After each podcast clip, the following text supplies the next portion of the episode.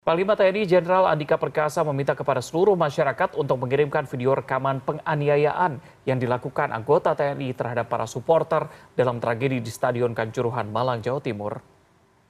Ya, video tambahan dari masyarakat ini diharapkan dapat memudahkan proses investigasi serta penyelidikan untuk memproses hukum anggota TNI yang tidak melaksanakan tugas sesuai fungsinya.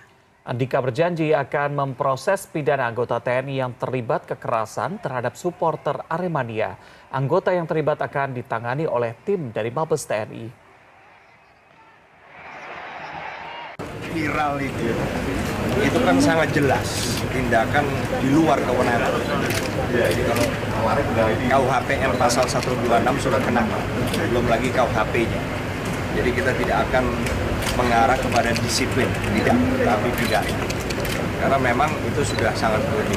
Oleh karena itu kita juga menghimbau apabila ada video-video lain yang beredar, kan ada beberapa ya, 2 atau 3 versi. Tapi kalau ada video lain yang juga memperlihatkan secara kreatif, kita akan bisa menindaklanjuti sebanyak mungkin. Karena memang nggak boleh terjadi lagi. Dan bukan tugas mereka untuk melakukan yang terlihat.